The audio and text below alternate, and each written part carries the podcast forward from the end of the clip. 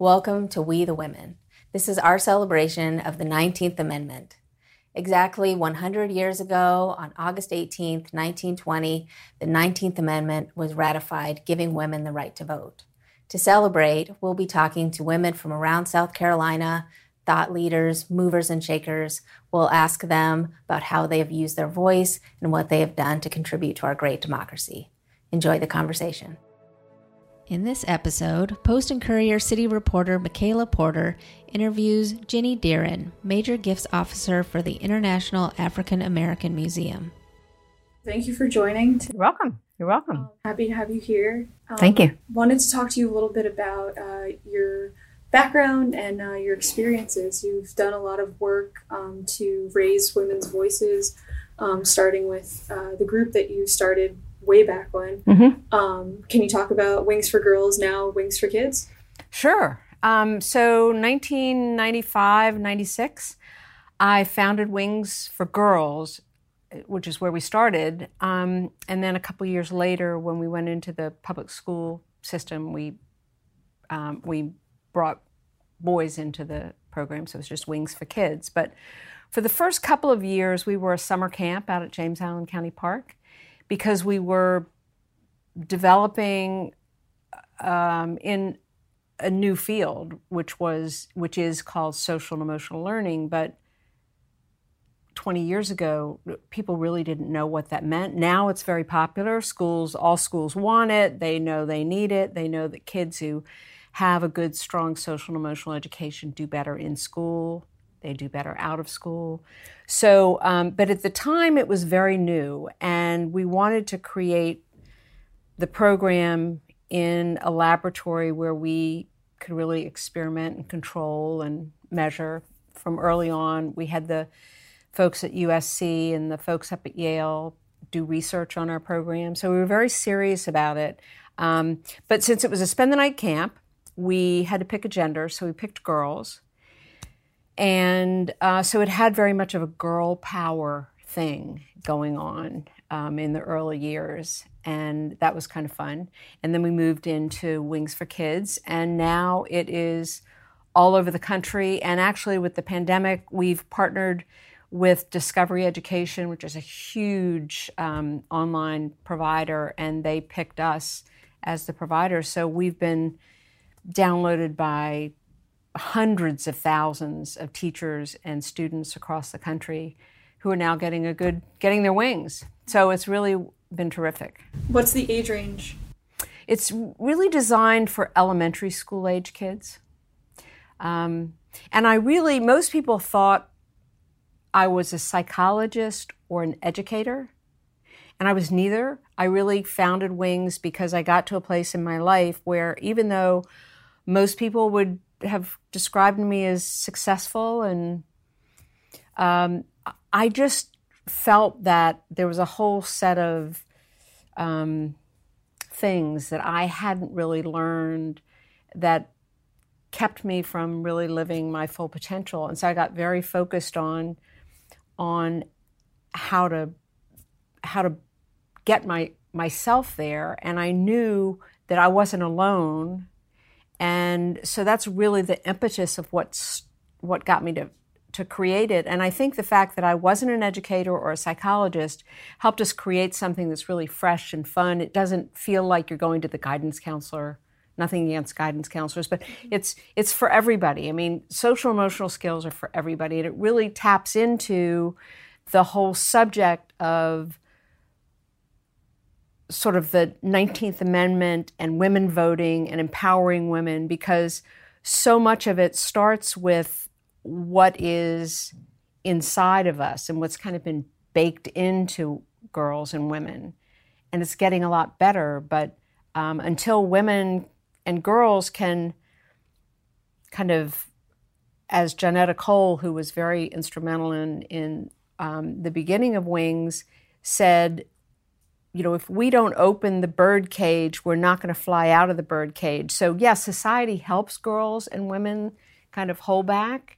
Certainly, not being able to vote was a real strong message for what 144 years before the 19th Amendment passed.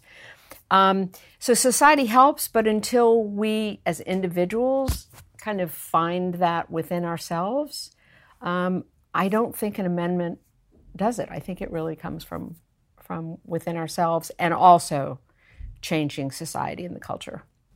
So your goal with Wings for Girls, Wings for Kids mm-hmm. is, was about empowerment.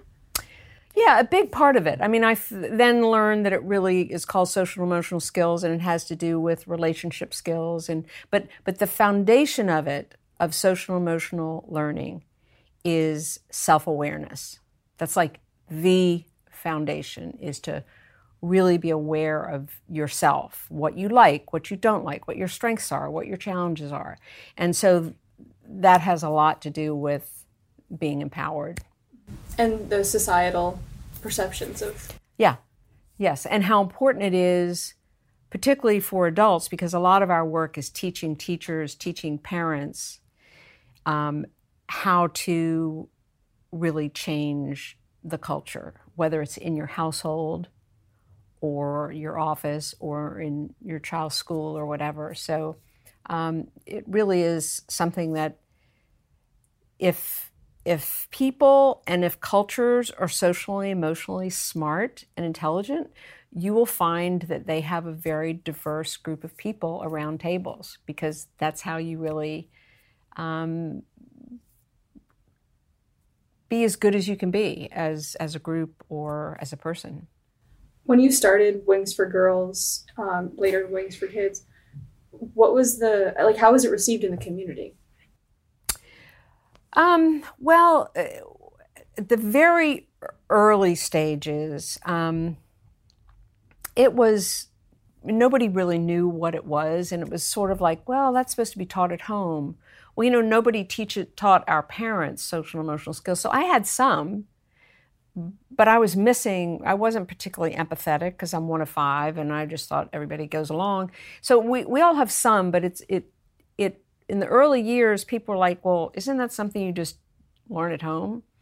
And it's not. It's something that can be intentionally taught, just like reading and writing. So at first it was new and not taken very seriously. And then when we had such great success, in terms of evaluation, in terms of the impact on children's lives and also the impact on their family lives, um, that's when the school district, the Charleston County School District, came to us and said, Will you come into our schools and do the program in our schools? And so that then it became uh, more and more uh, respected and taken seriously. And of course, now there are very few educators around, maybe none, that don't really highly value social and emotional education, and they know that it's something that needs to be taught in the classrooms and at home. How many children or families have gone through your program, you think? Oh, uh, well, now, especially that it's being delivered online, hundreds and thousands of kids from across the country. Um, we do provide direct programs that almost serve as our laboratories to develop the curriculum. Um, and so we do serve, uh, before the pandemic, um, we would serve every day after school several thousand kids. Um, but it's spread far and wide. How does it feel like looking back on, you know, that beginning 20 something years ago now mm-hmm. to, to what it is now?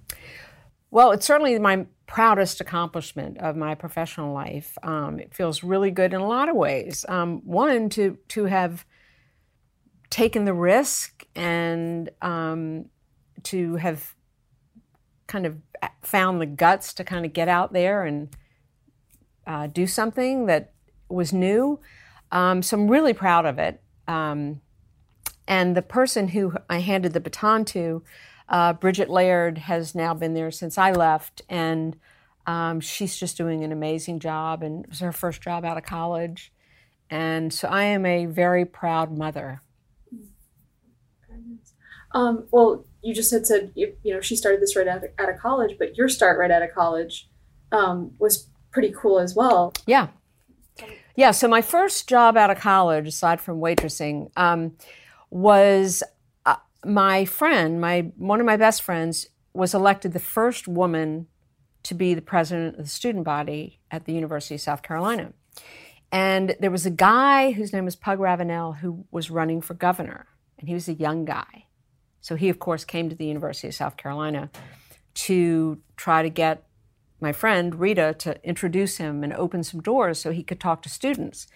And I, she had she could, could, hire one person, so she hired me as her secretary. So it was me and my friend Rita, who was president of the student body. So we got involved in his campaign, and we were the first two people who he hired on his campaign staff. I had never given a thought to being involved in politics, never. But I just stumbled into it. And his race was a real game changer. Um, he won the Democratic nomination, which at that time, if you won the Democratic nomination, you won the race for governor because there hadn't been a Republican since Reconstruction. And so it was really exciting. And then he was disqualified by the Supreme Court, the South Carolina Supreme Court so another person won. So it, lots of lessons learned, and, and it got me to understand how powerful and important it is to get involved in uh, politics or other endeavors, whether it's a, because a lot of people would say to me early on, because the tagline for Wings is teaching kids to live joyfully, powerfully, and responsibly and people say, you know, everybody doesn't need to be a CEO. And, I, and, the point is, no, you don't. The point is, is, is to be self-aware about, about what you want and then have the courage to go for it. And that could be being a stay-at-home mom, could be being the head of a PTA or whatever. So um, it was really important to get the lesson early on that getting involved and paying attention, um, in particularly in politics, for me was a way to to contribute, I guess. The Intertech Group and the Zucker family are proud to celebrate the 100th anniversary of the 19th Amendment. And uh, that wasn't your only uh, dabble, I guess, into politics. Yeah, you ran for your, for two offices as well. Yeah, so I I, I was in I kept my hands in in uh, politics. I was involved in um, all of Mayor Riley's campaigns from the first one, and I actually uh, ran his last campaign. So I was very involved, but um, I, I didn't run for office until I ran for Secretary of State. And that was really born from um, an organization that um, my friend Nikki Hardin and I founded called Project Double X. And that was all about um, encouraging women to run for office and to seek appointments, political appointments to boards and commissions and that kind of thing. And it was a statewide organization, and um, it was really important. And at some point, um, Nikki and I decided, you know, and I don't know why it was me, but anyway, you should run for office and kind of walk the talk. Um, I ran statewide office. I wasn't expecting to win because I'm a Democrat and it's really hard to win a statewide race unless you're going to raise a ton of money. And honestly, part of my platform was to do away with the Secretary of State's office because it's just sort of a paper pusher position in, in our state. So, but it gave me a platform to travel around the state, encourage women to run. You know, even if if you're if you think you might not win, run because you can't get elected if you don't run, and we need more women at the table. So that's what prompted that. And that led to me running for mayor of the city of Charleston when Joe Riley ended his his tenure because in that race for Secretary of State, I did really well in Charleston County. And so people encouraged me to run for mayor. And the more I thought about it, the more I thought, yeah, that would be a really great position for me. I think I could do a great job. I have a long history with the city, had been involved in so many different things. So in that race, I got in it to win, and I worked really hard at it. I obviously didn't win, but um, uh, I came in in the top three, and my my candidacy ended up having um, a big impact on the race, I think. And so I look back on it, and I'm really glad that I won. And honestly, these days with the flooding and the pandemic and the money and the econ- um, there are many, many, many nights that I think to myself, wow, that was lucky that I didn't win. What was uh, So good for John Mayor Tecklenburg for um, for his leadership because this is really a tough time to be a leader, and he's doing a great job. Oh. What was it like? You know, you ran someone else's campaign, Mhm. so you were helping, coordinating. You know, everything, all the little things that people don't notice when someone gets up to speak or does interviews or Right. um, all the background, all of the uh, research, gathering people, sending them out, mailers and such. How how did that help with you running your own campaign um, for Secretary of State and then uh, for mayor? Like, what? Can you talk a little bit about those differences?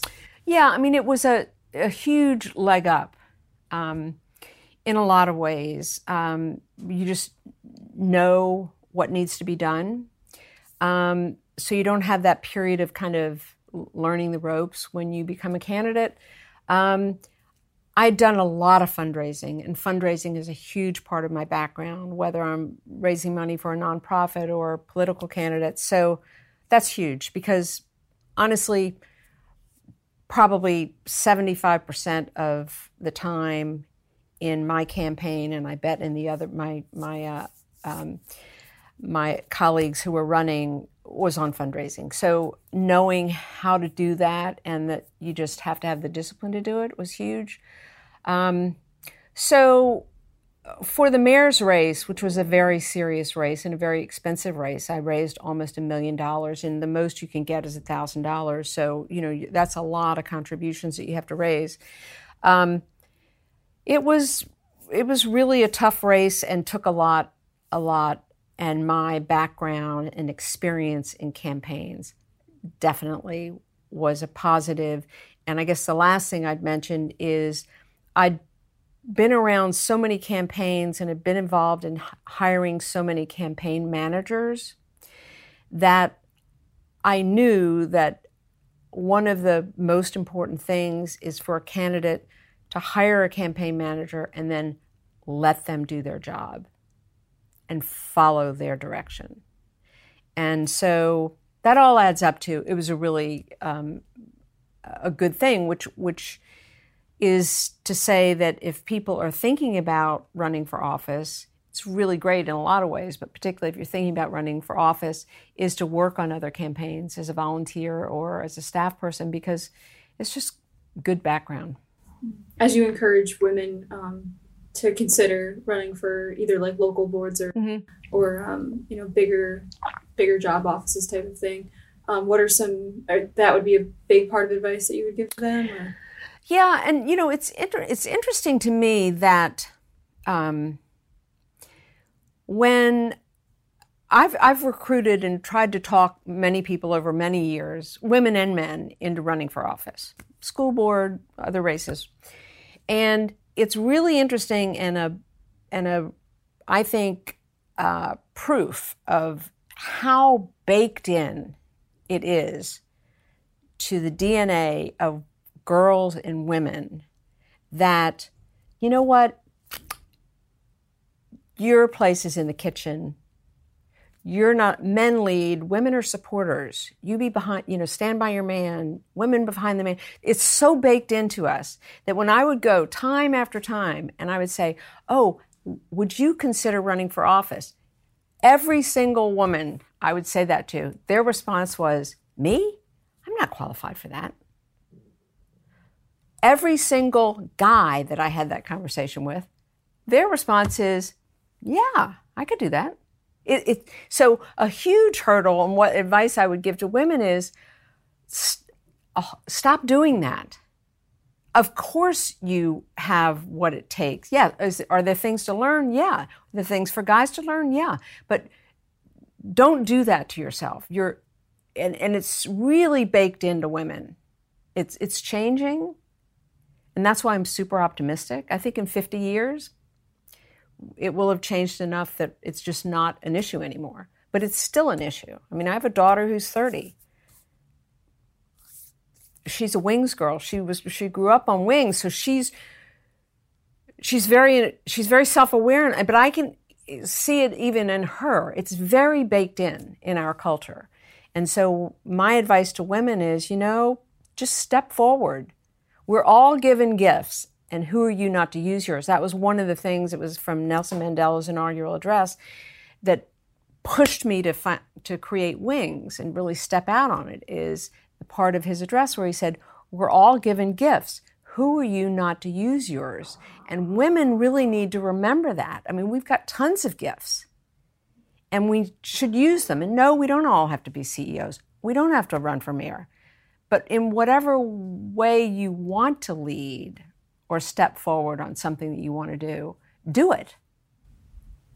Were there times um, in the two in your own personal campaigns that you ran um, for office that things you were treated differently or you felt you were treated differently because you're a woman? Sure. Yeah. Um, in my race for, in both races that I ran,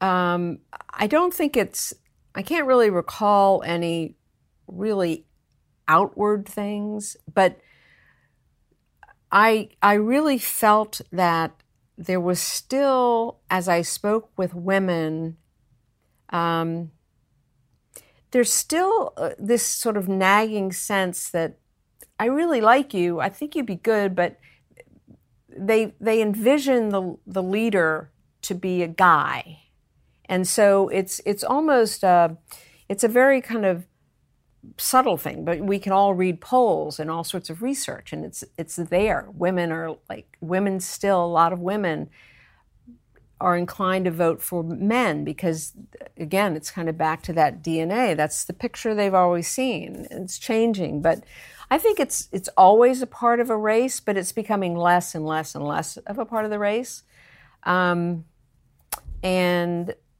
that's a good thing because women women can't win if they don't run, and they can't win if women um, who are voting can get control over whatever prejudices they have that kind of hold them back from supporting women. But I think that's changing. I think it's changing dramatically.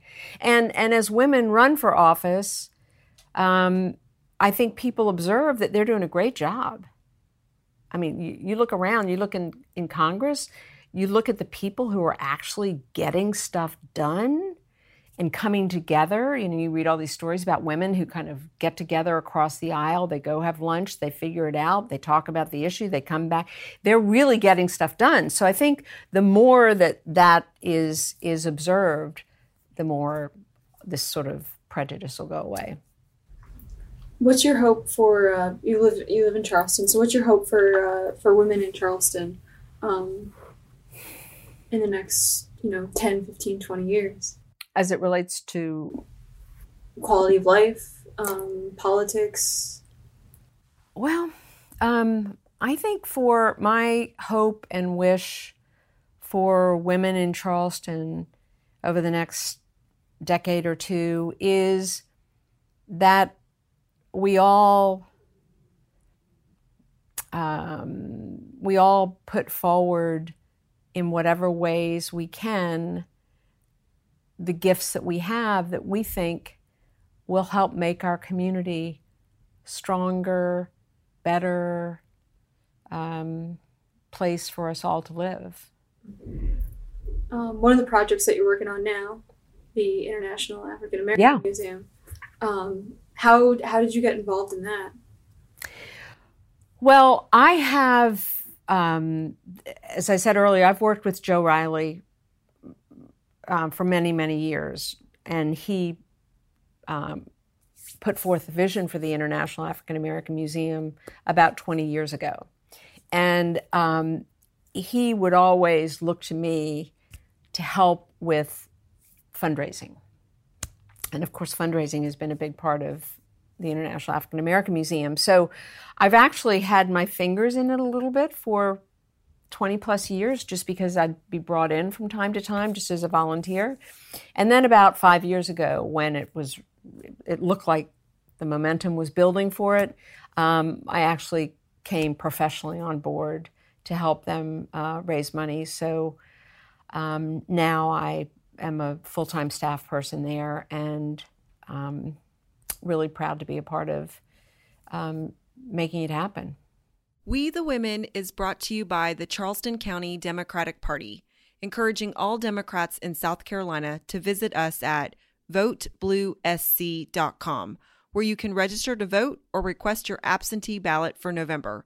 That web address again is votebluesc.com. How has that process been? You know, a 20, 20 something year. Yeah, you know, um, I think early on, the community was look looked at Mayor Riley with like, why? I don't really get it. And it was slow. You know, fortunately, he has enormous leadership and perseverance. So I think over this 20 years, it's been a very slow process of getting the community, the local community, the state, and then outside of the state to understand why it's so important to create this institution um, where the history actually happened.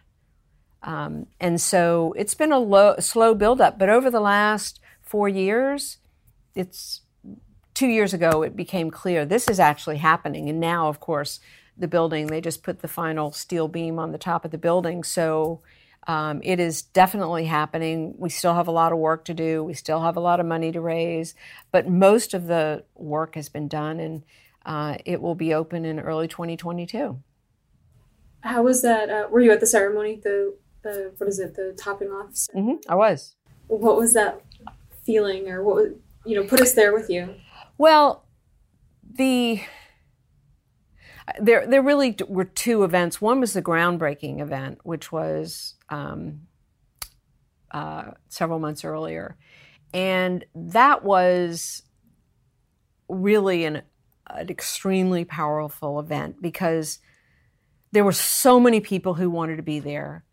Um, people who'd been working on it for 20 years and new friends, donors, volunteers, community activists. There were so many people, we could not possibly accommodate them all. And I think there were 850 people jammed into that, um, into the site where it's being built, and another tens of thousands who were tuned in um, to the live feed. And Congressman Clyburn was there, and uh, Mayor Riley spoke, and you could just, it was just palpable how important it was for people to actually see that Charleston was creating this institution for the entire country. Because it's not it's not that normal for a small a city our size to create something for the entire country. And this is for the entire country. And people were just black people white people brown people kids old young the you look down on this sea of people and the their kind of hopes and dreams for something that honestly, I think many of them thought this was just a pipe dream.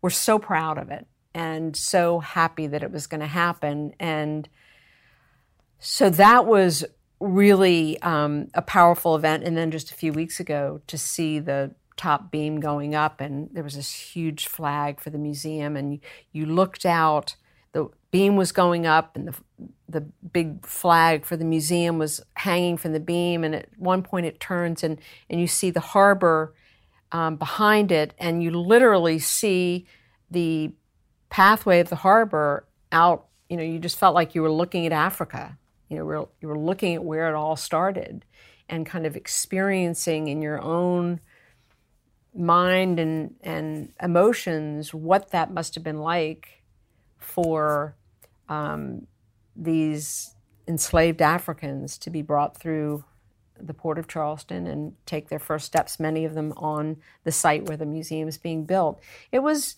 it's an extremely um, emotional and powerful experience. And I think a big part of the experience will be, you know, it's a little bit to me like Gettysburg. You know, when you go there, you, it's so powerful when you're on the land and then you go to the museum and you you're learning and you take in the stories that you're learning and the combination of the emotional experience of being on the ground and the amazing exhibits that we'll have in the museum, it's just going to be life changing, I think, for lots of people. Well, one of my last questions for you is we're reflecting on 100 years from women first right to, or, you know, from women's right to vote. Mhm.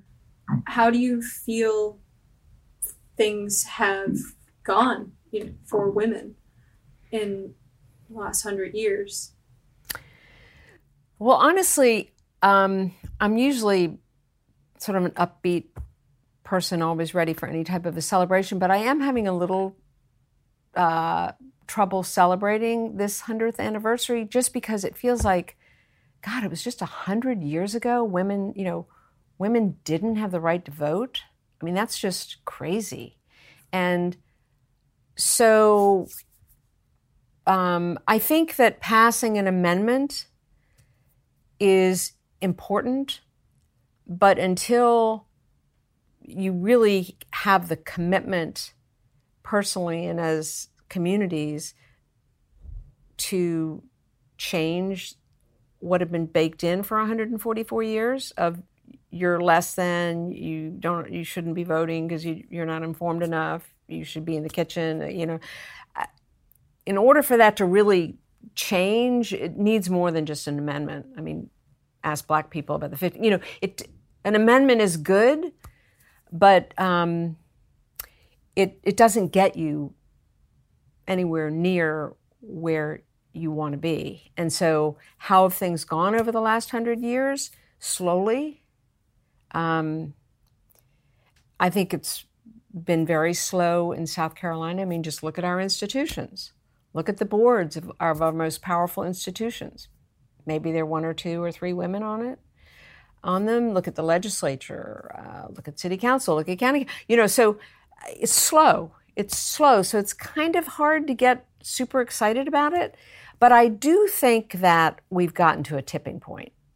And I think if you ask that question in 25 years, the answer would be a lot a lot different. I think I think we've just gotten to a tipping point. Women women know know that they should be involved. They want to be involved.